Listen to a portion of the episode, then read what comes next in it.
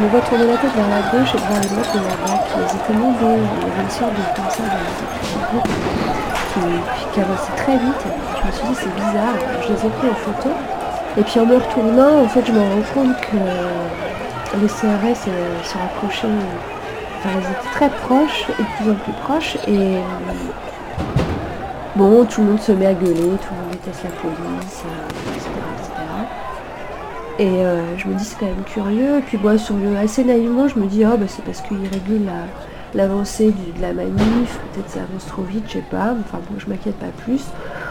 On stagne ici un peu, ça n'avance pas. On sent quand même les gens derrière arriver, donc euh, bon voilà. Bon, bah, à un moment donné, je m'assois par terre, euh, je fume une clope avec un type, il y avait une meuf avec un chapeau qui me raconte je sais plus quoi. Enfin, j'étais assise à fumer cette clope. Je me suis relevée pour regarder autour de moi, j'ai pris des photos et là tout d'un coup, j'ai entendu une détonation.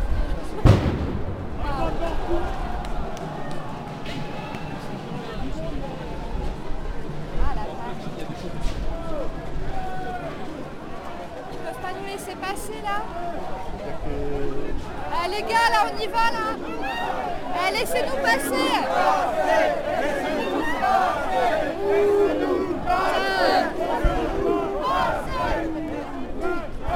Laissez-nous passer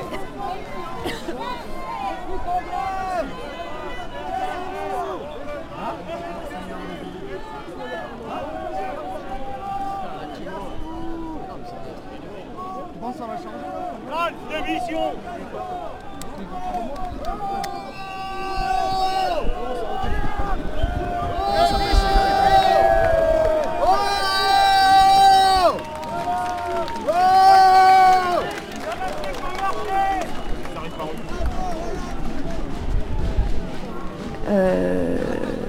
gaz lacrymo, mais c'était derrière moi. Alors je comprenais pas trop pourquoi, mais tout d'un coup il y a eu une sorte de mouvement de foule et je me suis retrouvée oui, collée à un bouclier de CRS. Je me souviens, il y avait le père de famille avec sa fille à côté de moi.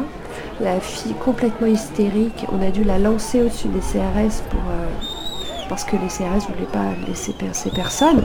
Il y avait cette femme à côté de moi, je dirais qu'elle avait une soixantaine d'années. n'était pas vraiment rassurée, mais Et en fait, euh, on a entendu une deuxième détonation, et là, un gaz, mais j'avais l'impression que il était différent des autres. Enfin, c'était horrible. Euh, parce que ça pique. Forcément, ta gueule te, brûle, mais tout d'un coup, un truc dans les poumons. Euh, et en fait, ils en ont rebalancé une autre, une autre, il y avait les détonations et les gens commençaient à vraiment flipper, donc il y avait une sorte de mouvement de foule hyper oppressant. Et donc on était collés, enfin moi j'étais vraiment collée contre la gueule des, mecs quoi. À un moment donné je me souviens j'ai gueulé mais laissez-nous passer là, on peut plus respirer.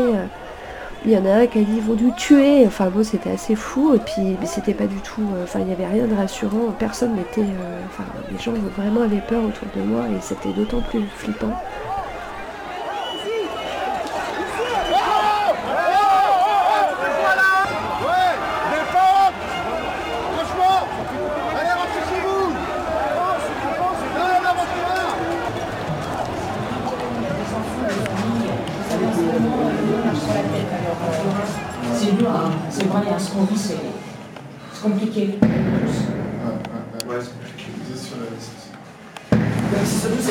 Comme ça. Ça doit être euh, dans le calme. Ça va pas s'améliorer là. Non, non ça va que faire. Apparemment, les vaisseaux aussi, C'est-à-dire sur la cégette Il y a eu des bastons avec la CGT. Il y a eu des blessés à la main, monsieur. camarade avec la CGT Il y a eu des bastons avec la CGT et le vaisseau aussi. Ah bon Ouais. Vous êtes parti depuis où, la République La République, oui. Parce que moi j'ai vu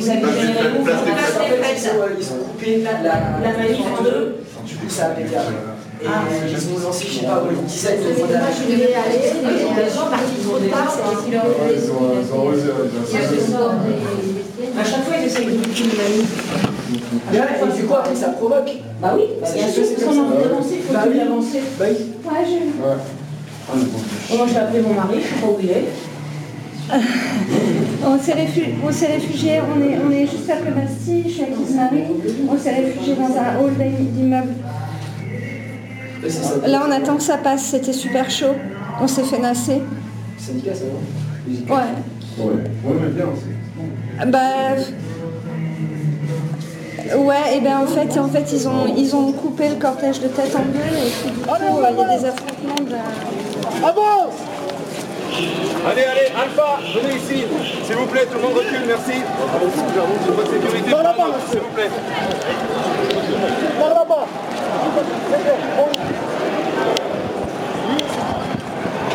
So, the police have got a group of protesters there.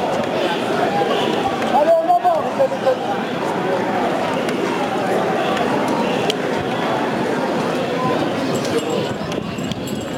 les amis.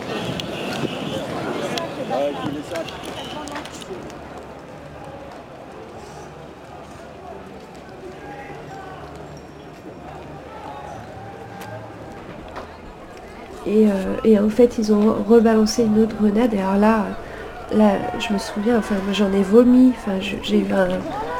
C'était horrible, horrible, irrespirable, horrible.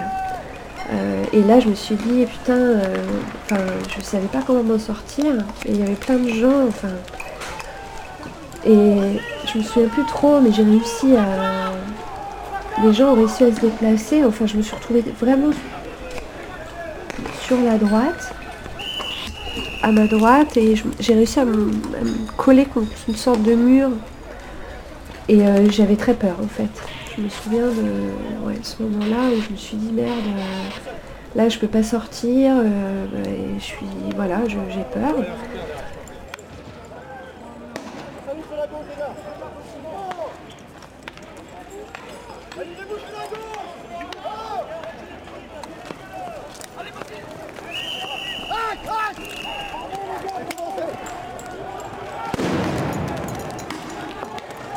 Un des deux qui s'est mis devant moi. Et, euh, et en fait, euh, au moment où il s'est mis devant moi, il y a une, grenade qui faisait des étincelles. Alors je sais pas ce que c'était, je crois que c'était une grenade assourdissante, enfin un truc qui est tombé et vraiment, il a fait tomber sur la tronche quoi. Il s'est tombé devant moi et ça a explosé comme ça. Plein de morceaux ont volé partout. J'ai eu le temps de me baisser, ce type était devant moi et en fait il m'a protégée et il m'a tenu la tête pour me la mettre euh, plus bas en fait, euh, vraiment pour que je sois protégée.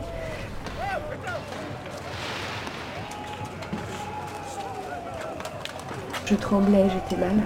Et, et je me suis, j'ai tourné ma tête et il y avait, euh, il y avait un type, euh, un black bloc ou je sais pas, euh, bref, euh, masqué. Et euh, je lui ai dit, euh, donne-moi la main parce que j'ai vraiment- je lui ai pris la main. Et le mec il tremblait autant que moi en fait. Là je me suis rendu compte que ce mec, euh, il, il a- on avait vraiment peur tous les deux. Et il me dit je vais pas te lâcher. Il m'a dit je vais pas te lâcher. Et, euh, le mec qui m'avait protégé juste avant, j'ai entendu d'autres, il y avait plein de détonations de toute façon, j'entendais des cris, des- je voyais visuellement, j'ai pas trop souvenir de tout ça, mais et il m'a dit putain maintenant faut que tu cours parce qu'ils vont charger.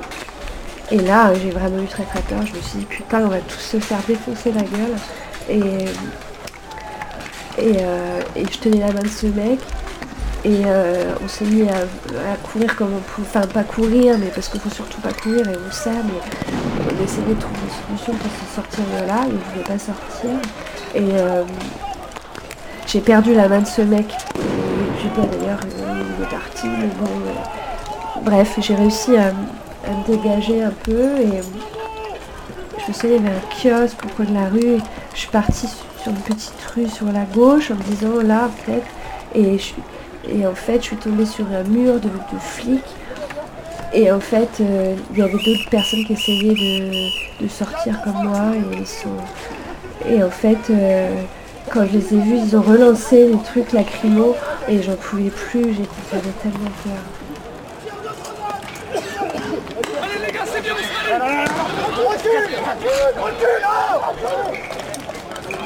Et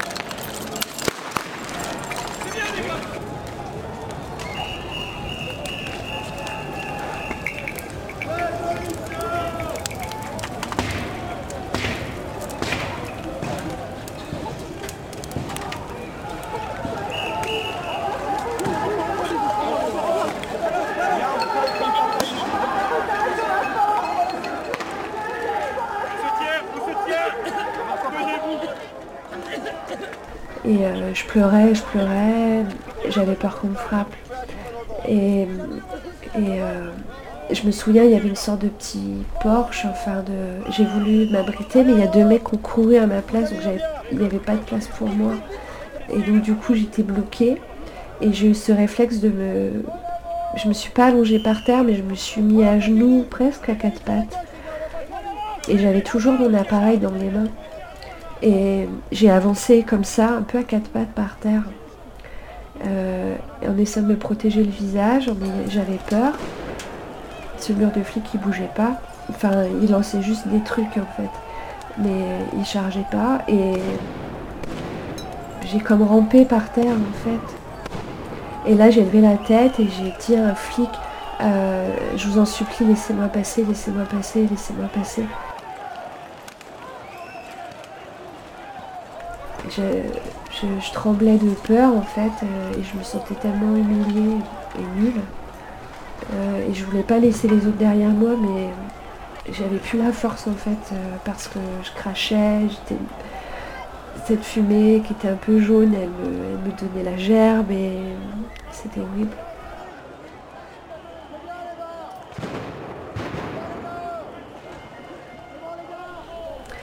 Et je me souviens, j'ai levé la tête, il y en a un qui a rigolé et l'autre, il a dit, il a levé ça, il a laissé, il s'est écarté un tout petit peu. Et il a levé, euh, il a levé le bras. Alors je sais pas s'il levait sa matraque ou, mais il était très menaçant. Et il m'a dit, toi, sale pute, tu peux y aller, mais les autres, on va tous se les faire. Et je me suis relevée. Et j'avais qu'une envie, c'était de lancer un truc. Mais j'avais qu'un truc dans la main, c'était mon appareil photo.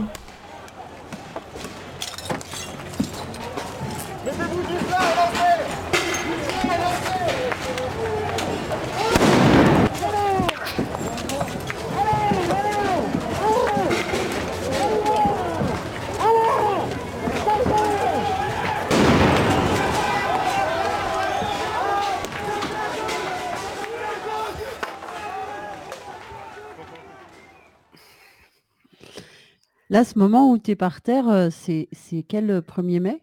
Ça, c'était en 2016. Ouais. On, se faisait la, la réflexion qu'on oublie vite. Mmh. parce que c'est terrifiant à écouter comme ça. Oh, ouais, ben moi j'avais presque, enfin c'est pas que j'avais oublié, mais je me souviens avoir été particulièrement choquée de ce, moment.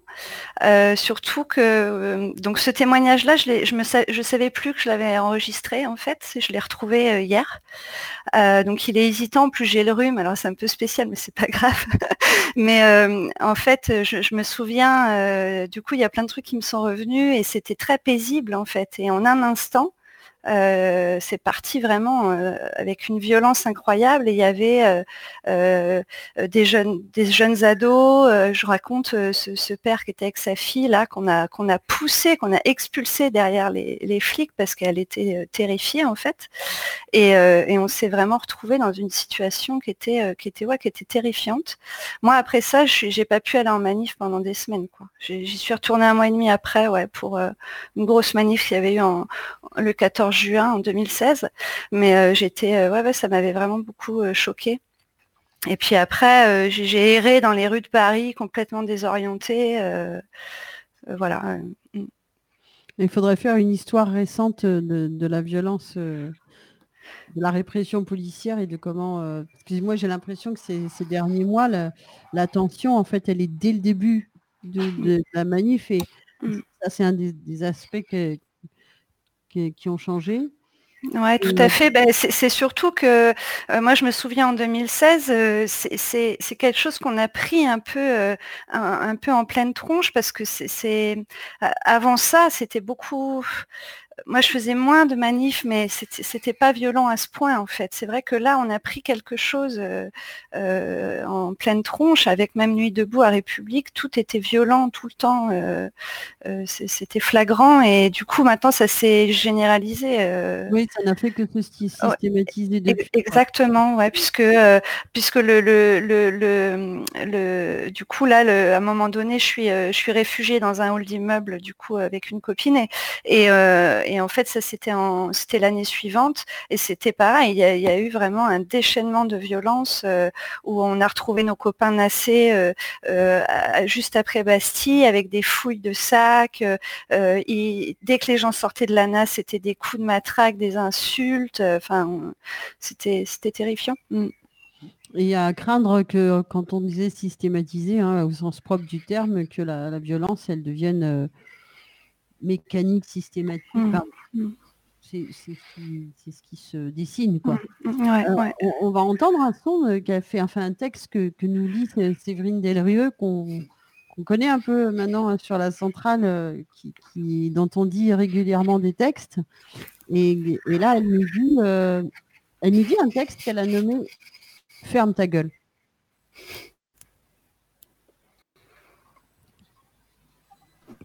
Ferme ta gueule si t'as pas de masque, espèce de taré, et t'avises pas de jogger, idiote. Allez, déplace-toi, marche, marche, allez, dégage de ce banc. Pardon, je ne suis qu'un homme qui cherche un abri.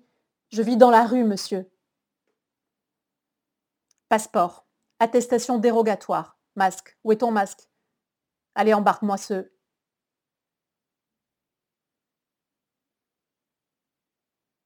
Masquez-vous le corps.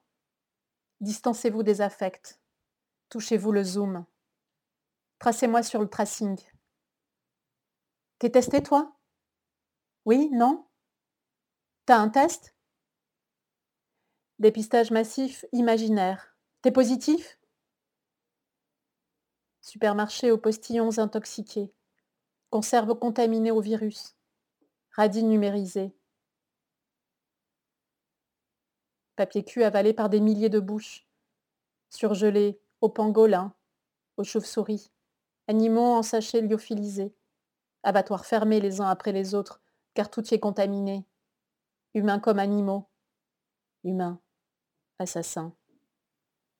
Pénurie de viande qui traumatise les Américains longue chaîne humaine de la faim dans la rue. Tous ces gens pauvres qui se regroupent, c'est pas interdit ça? Heureusement qu'on a Elon Musk pour s'envoyer au ciel. Des antivirus pulvérisés dans les écoles. Des capteurs de température disséminés dans les rues. N'en mettez pas dans les supermarchés, la consommation ne doit pas s'effondrer. Embarquez-le. Il est à 39. L'Europe nettoie ses frontières.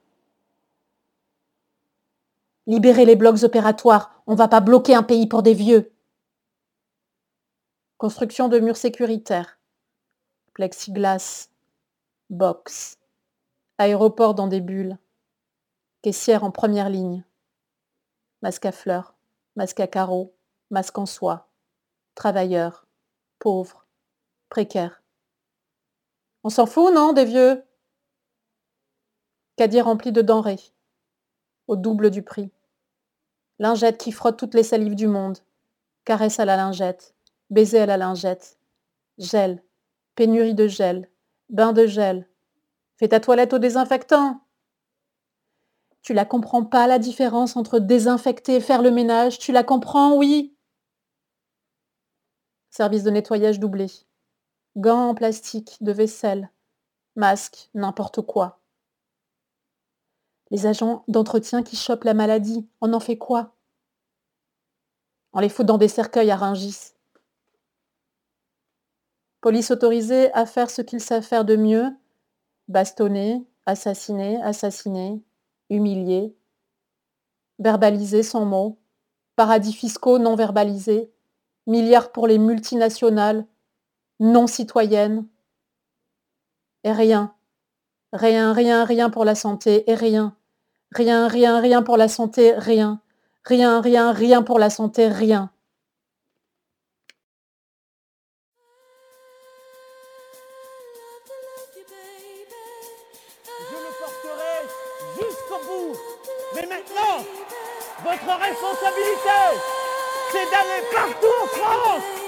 Le et pour gagner.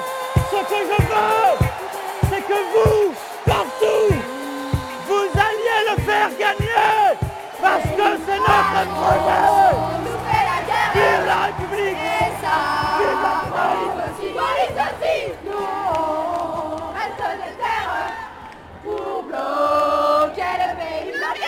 Quand il a fallu sauver Notre-Dame, il y avait beaucoup de monde pour être ému. Là, il faut sauver l'hôpital public qui est en train de flamber à la même vitesse que Notre-Dame a failli flamber. Ça s'est joué à rien. Et là, en ce moment, ça se joue à rien. Voilà, j'ai pas d'autre chose à dire pour l'instant. Donc je compte sur vous? Ah oui, vous pouvez compter sur moi. L'inverse reste à prouver. La centrale.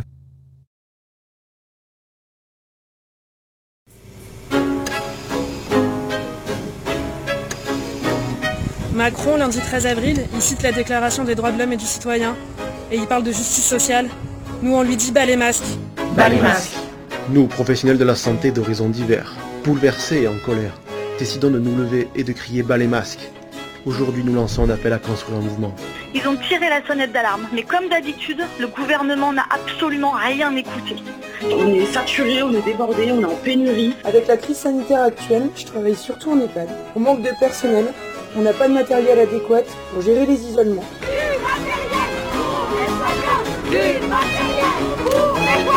C'est très dur pour tous de porter l'idée que, comme nous n'avons pas été équipés correctement, il est bien possible qu'en allant soigner, on a peut-être contaminé des dizaines et des dizaines de patients. Travaille des tests, des tests et puis euh, aussi des masques, hein, des masques et des charlottes et des surplouses et tous ces trucs que vous n'avez pas pensé utile de stocker avant. Aujourd'hui, les autorités sanitaires distribueraient ces masques aux personnes qui en auront besoin. Vos masques ne sont jamais arrivés.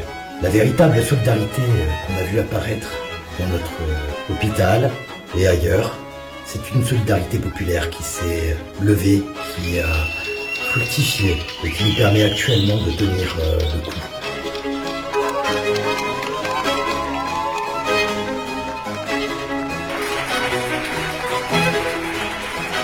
Maintenant, il va falloir aller plus loin. Partout nous retrouver, nous organiser pour qu'ils rendent des comptes. Euh, L'après risque d'être comme, voire pire euh, que l'avant. Il n'y a pas d'argent magique. Et donc tous les gens, si j'écoutais, si j'ai- si je faisais, l'argent, il y en a si je regarde, pays, hein. Mais l'argent, il y en a.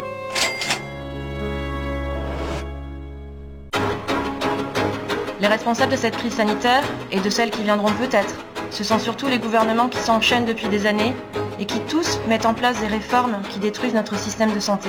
Il y a aujourd'hui euh, trop de lits d'hôpitaux. Il y a trop de lits d'hôpitaux en France. La politique sociale, regardez. On met un pognon de dingue dans des, dans des minima sociaux. On a besoin au moins de 100 000 soignants dans les hôpitaux et de 300 000 soignants dans les EHPAD. On a besoin de revalorisation de salaire. Les salaires des infirmiers et des aides-soignants, c'est payé une misère, c'est une honte. On ne veut plus de gestionnaires, de financiers à la tête des fonctions publiques. Ça suffit la santé marchande. Non, la santé n'est pas une marchandise. On veut un changement de la gouvernance de l'hôpital. Voilà le plan de l'hôpital qu'on veut. Tout le monde dès que possible euh, à sortir dans la rue, à aller virer, à rien leur pardonner. Ne nous laissons plus faire. Euh, je demande à tous les soignants et à tous les professionnels de santé et tous, euh, tous ceux qui avons été euh, traités de rien et qui font vivre le pays aujourd'hui de nous rejoindre. Les conséquences de votre mauvaise gestion et la politique indécente que vous menez sont visibles dès à présent. Alors bas les masques. Arrêtez de mentir. Bas les masques. Venez témoigner, venez parler, venez dire ce qui vous arrive. Rejoignez-nous sur les réseaux, bas les masques et dans la rue dès que possible. Euh, soyez avec nous, soutenez-nous et euh, n'hésitez pas à mettre des pancartes aussi euh, à vos balcons pour dire combien on en a marre et combien euh, vous nous soutenez et qu'on sera là dehors après.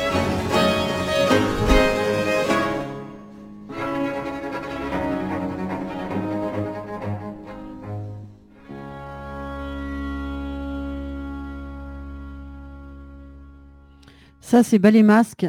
C'est un appel euh, des soignants euh, qui est sorti euh, cette semaine.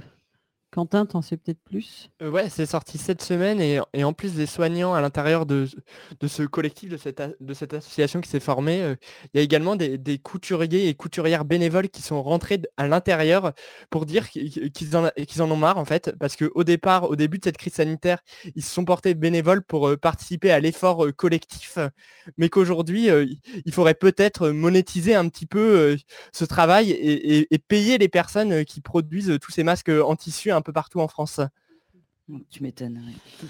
Euh, je pense que euh, l'impression que ça donne, hein, c'est que bon, les, tous ces gens-là, les soignants, les, les médecins, le- tout le corps médical et tous les, toutes les professions qui, accompagnent euh, le- l'hôpital euh, sont mobilisés depuis, je sais même pas depuis quand, depuis des années maintenant. euh, ça a commencé par le- les infirmières, mais c'est c'est un, un mouvement. Et là, avec euh, avec la, la crise sanitaire, enfin avec l'ingérence des, gouvernants, il y, a- quelque chose qui s'est radicalisé. hein. Il y a un appel très fort, il y a une, détermination, il y, a, vraiment une dénonciation d'un système, une position contre le capitalisme qui est pris et qui, qui, est surprenante, mais qui est réjouissante. Ouais, mais c'est surtout que là, pour le coup, c'est l'ensemble des, secteurs professionnels, euh, contrairement à- à d'autres grèves, à d'autres mouvements sociaux. Là, euh, il y, a eu, la, grève à la RATP, à la SNCF, euh, le personnel hospitalier qui s'est mis avec eux. Maintenant, euh, le personnel hospitalier qui, se révolte contre le manque de matériel et le manque de moyens dans leurs services. Et du coup, les, autres secteurs d'activité qui, étaient, là aussi sur la grève contre la réforme des retraites, qui disent, eh ben ouais, nous aussi, on est d'accord avec vous, on, est, avec vous dans, ce mouvement pour obtenir plus de moyens pour l'hôpital public. C'est quelque chose qui est assez beau à voir, le fait que ce soit tout le monde ensemble, en fait. Et ça fait, ça fait un vrai 1er mai. C'est, ça, voilà, ça reprend euh, c'est du sens. Quoi. Euh, alors donc le 1er mai, fête euh, des travailleurs, fête de la lutte euh, des, des- des travailleurs. Et, et en fait, il y, a un- il y a un documentaire qui est sorti hein, qui explique euh, notamment euh, de l'origine euh, du, du 1er mai et de la journée du, du 1er mai, qui fait partie du, connu maintenant documentaire Howard Zinn, une histoire populaire américaine, documentaire fait par les mutins de Pangée, et dont on va écouter un extrait qui nous explique justement l'histoire de cette journée internationale.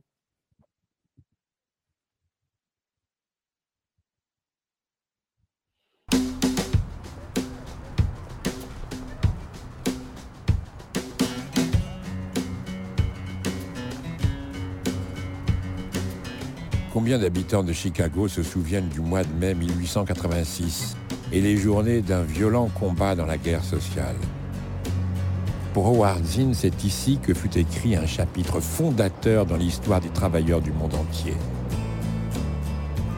Nous sommes à Haymarket Square avec Tim Yeager du syndicat national automobile et Matt Michowski du IWW de Chicago. C'est ici, à l'emplacement de ce parking, que fut inventé le 1er mai et la journée de 8 heures, dont beaucoup de travailleurs bénéficient aujourd'hui à travers le monde sans en connaître l'histoire. La plus grande des manifestations de ce 1er mai 1886 était ici à Chicago. La principale revendication de cette série de grèves dans tout le pays, c'était la journée de travail de 8 heures. À la fin du 19e siècle, les journées de travail sont de 10 heures, 12 heures par jour, 6 jours par semaine. En 1886, le mouvement pour la journée de 8 heures s'étend à travers le pays. Et le 3 mai 1886, manif devant les usines McCormick, la police tire dans la foule, quatre ouvriers sont tués et des dizaines sont blessés. Le lendemain, 4 mai, la gauche anarcho-syndicaliste appelle à un meeting de protestation ici même, Square? C'était une journée ensoleillée. Et Lucy et Albert Parson étaient venus avec leurs enfants.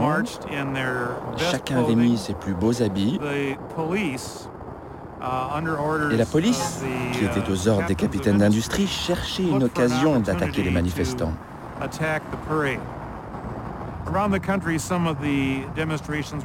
Ailleurs dans le pays, certains cortèges des manifestants ont été attaqués par la police. Et ici, à Chicago, où la manif était bien organisée, ils n'ont pas eu cette opportunité. Et donc ça s'est très bien passé. La foule est ensuite venue vers ici, à cet endroit, et les orateurs sont montés sur une charrette pour s'adresser à la foule. Au moment où la manif se disperse, un bâton de dynamite est lancé sur les policiers. Huit policiers sont tués et une soixantaine sont blessés. En réaction, la police tire dans la foule. Deux sont blessés. Et on ne sait pas combien de morts parmi les ouvriers. Qui a balancé la bombe? On n'a jamais su. On soupçonne une provocation signée Pinkerton, la fameuse agent de détective privé qui employait déjà plus de 10 000 agents au service du patronat et dont les agents savaient s'infiltrer parmi les ouvriers pour renseigner la police et pour faire ce genre de provocation. Ça a été le prétexte pour une attaque à travers tout le pays contre le mouvement ouvrier. Um, oui, ici à Chicago, la police a fait des descentes dans les locaux syndicaux. Ils ont uh, passé à tabac les ouvriers encore en grève pour la journée de 8 heures. uh, Incapable de trouver les coupables, la police arrête les syndicalistes qui ont organisé le meeting. Aucune preuve contre eux. C'est une parodie de justice. En réalité, c'est bel et bien pour leurs idées qu'ils sont condamnés à la peine de mort. L'un d'eux, un jeune charpentier, Louis Sling, se suicide en prison avec une cartouche de dynamite. Il a 21 ans. C'est un procès pour l'exemple. On a ressorti tous leurs écrits sur le mouvement ouvrier et l'anarchisme comme preuve à charge. C'était une exécution publique? C'était sur invitation. Et ceux qui étaient invités, c'était les capitaines d'industrie, les riches et les puissants. La famille McCormick était invitée, c'est-à-dire les propriétaires du journal qui est aujourd'hui le Chicago Tribune. Lorsqu'un journaliste complaisant a demandé à un des spectateurs pourquoi il était venu assister à cette exécution, celui-ci a répondu ⁇ Je suis venu assister à la mort du mouvement ouvrier ⁇ Quatre seront pendus le 11 novembre 1887. Auguste Spies, Albert Parson, Adolf Fischer, George Engel,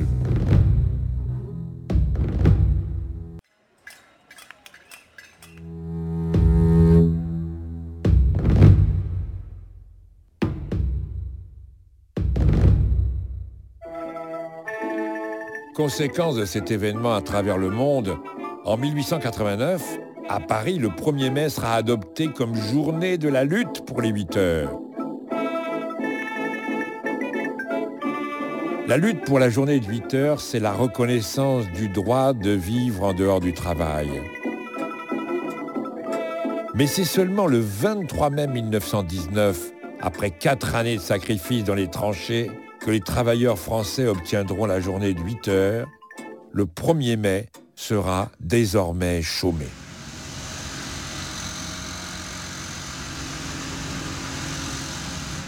En 1893, les martyrs de Haymarket seront pardonnés par le gouverneur progressiste de l'Illinois, John P. Hadgeld.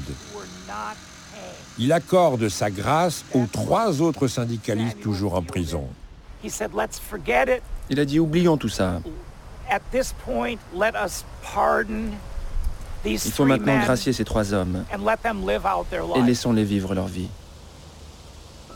Sur l'échafaud, la corde au cou, l'un des martyrs, Auguste Spies, avait déclaré Le temps viendra où notre silence sera plus puissant que les voix que vous étranglez aujourd'hui.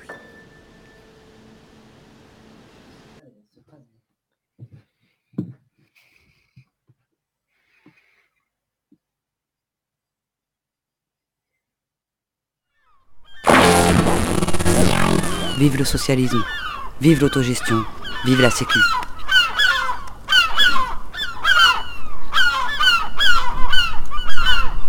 La vie ou rien.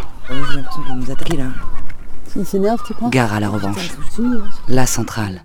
Radio de la grève.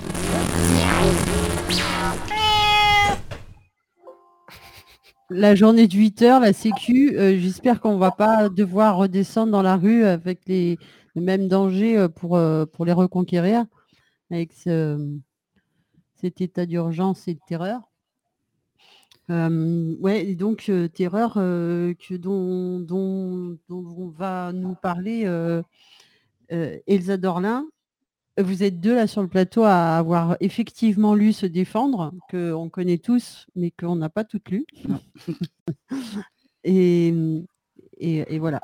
Et, Clem, tu es maintenant en double, parce qu'on a cette particularité de, de notre plateau qu'on peut, euh, peut se dédoubler.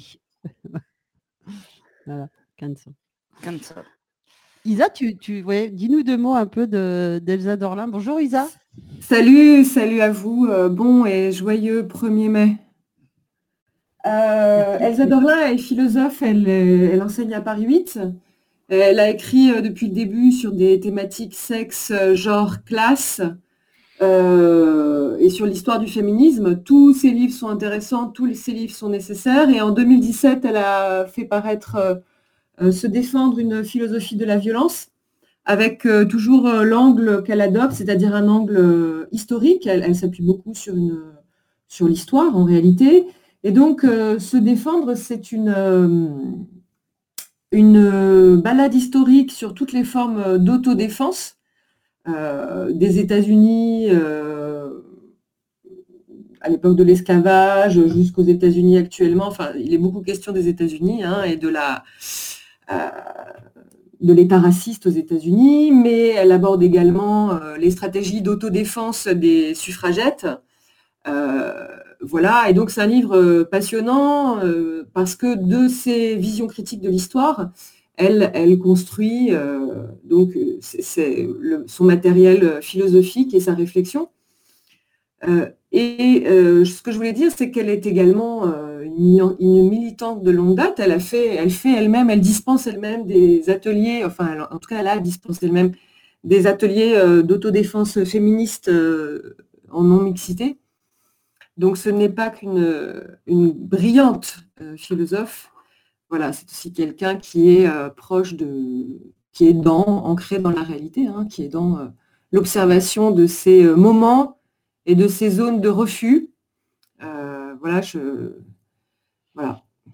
Et on va, écouter un, cours, ouais, un, extrait. Alors c'est très bien expliqué. Il faut un petit peu s'accrocher parce que c'est, elle a le, le, talent de la concision, mais, donc c'est intense quoi. Et elle, elle explique, euh, elle, dénoue un petit peu de ce qu'il y a autour de, violence et autodéfense.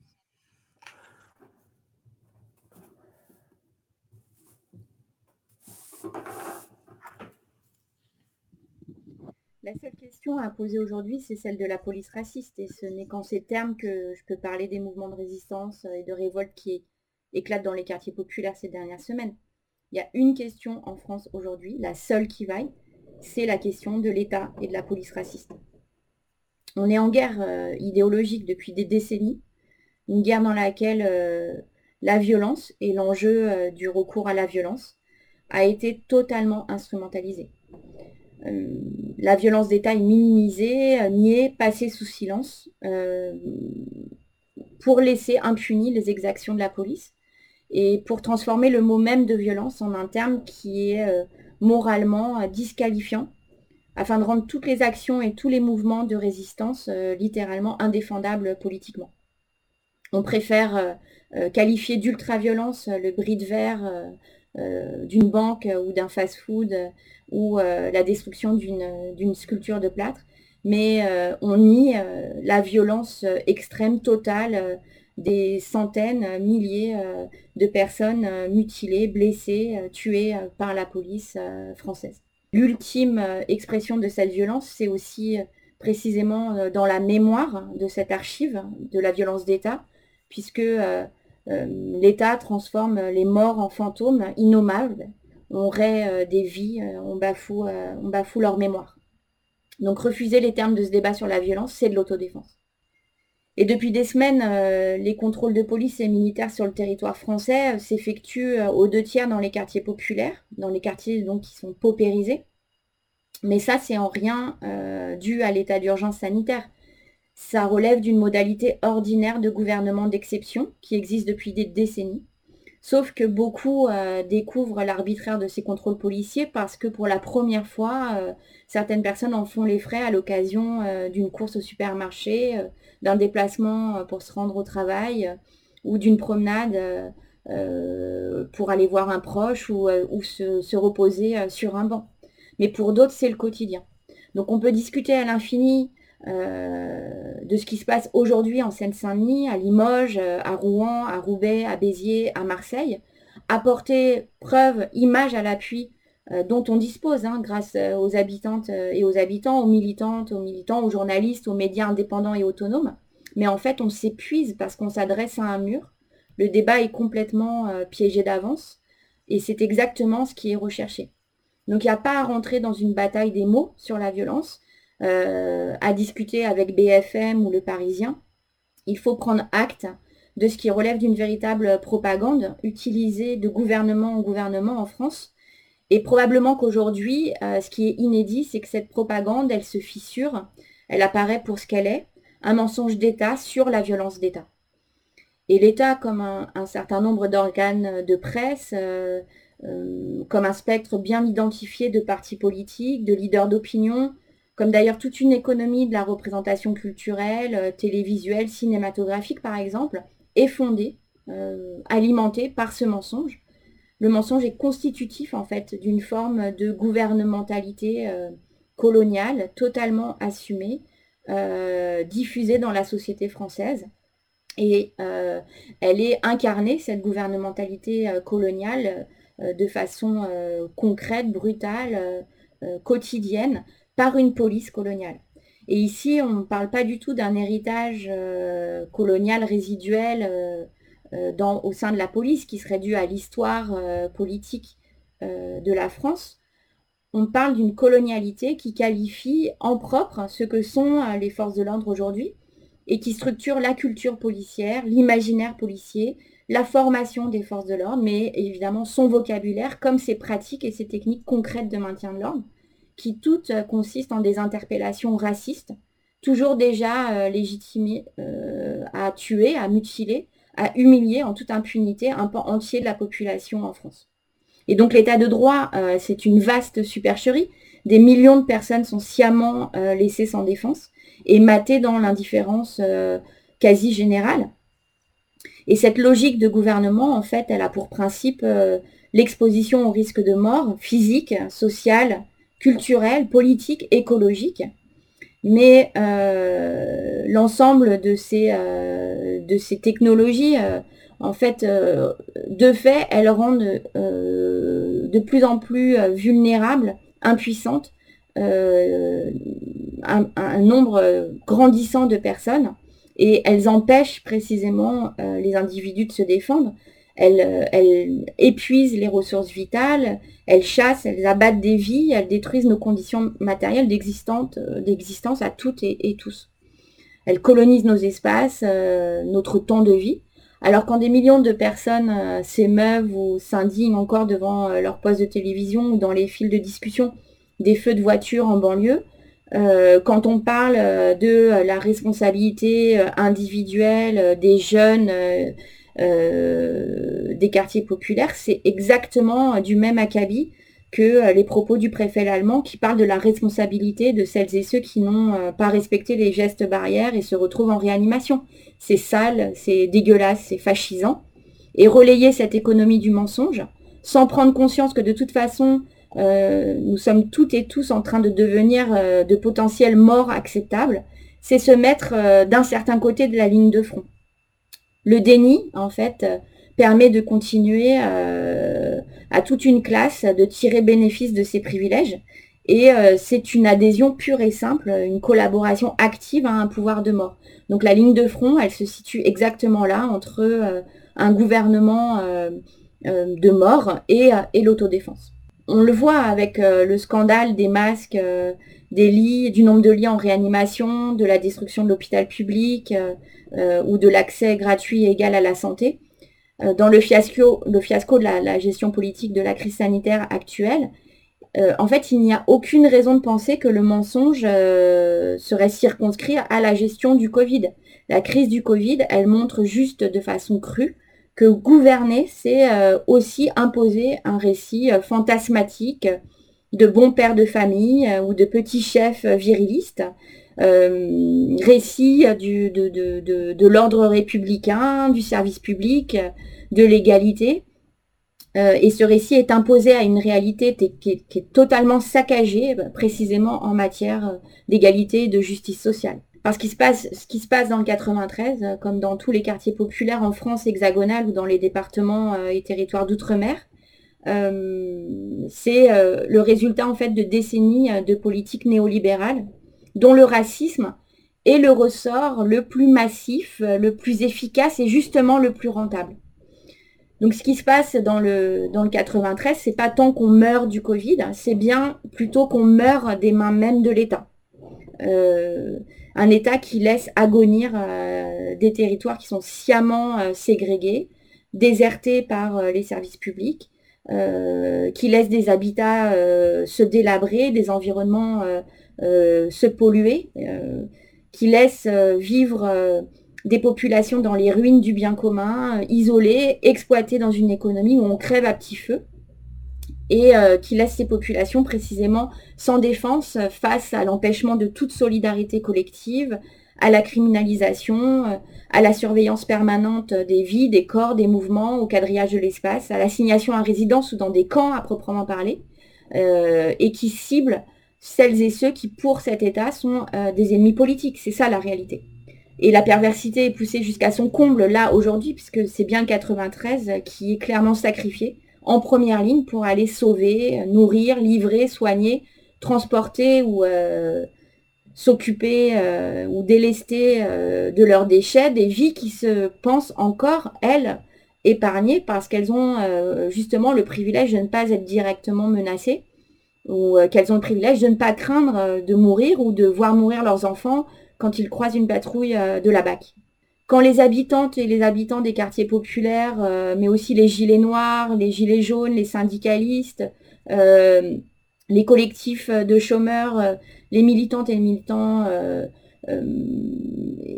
écologistes, les, étudiants, les étudiantes des zadistes résistent, on est effectivement au cœur de la très très longue histoire politique de l'autodéfense. Et probablement que la question qu'on peut poser à partir de là, c'est c'est la suivante, c'est euh, l'autodéfense euh, n'est-elle pas devenue au fond l'ultime forme de politique euh, désormais possible? Et dans toute l'histoire de l'autodéfense, l'histoire transatlantique de l'autodéfense, qui est héritière des mouvements noirs, caribéens, anti-impérialistes, communistes, anarchistes, féministes, finalement, la, violence n'est pas un enjeu. Et la question de la légitimité ou de l'illégitimité de la violence, elle est euh, toujours posée par celles et ceux qui n'ont pas à sauver, euh, à se sauver et à sauver leur vie, qui ont le luxe de se croire encore euh, épargnés, ou par ceux en fait qui seront de toute façon toujours déjà défendus par l'État en raison de leur appartenance de classe, de leur couleur, de leur genre, de leur religion de leur âge même. Et ce à quoi on assiste aujourd'hui, c'est que il y a et il y aura de moins en moins euh, de personnes défendues par l'État. Et c'est par là euh, qu'il faut aussi travailler euh, les termes d'une, les voies d'une conscientisation politique. Mais une chose est claire, le rapport entre violence et autodéfense, ça renvoie au fait que les vies qui refusent de crever sont violentes parce qu'elles font violence, elles entravent, elles affrontent la mort. Et face à un gouvernement de mort qui porte atteinte aux vies, il n'y a que l'autodéfense qui vaille parce que c'est une puissance euh, oppositionnelle, insurrectionnelle, c'est une puissance vitale.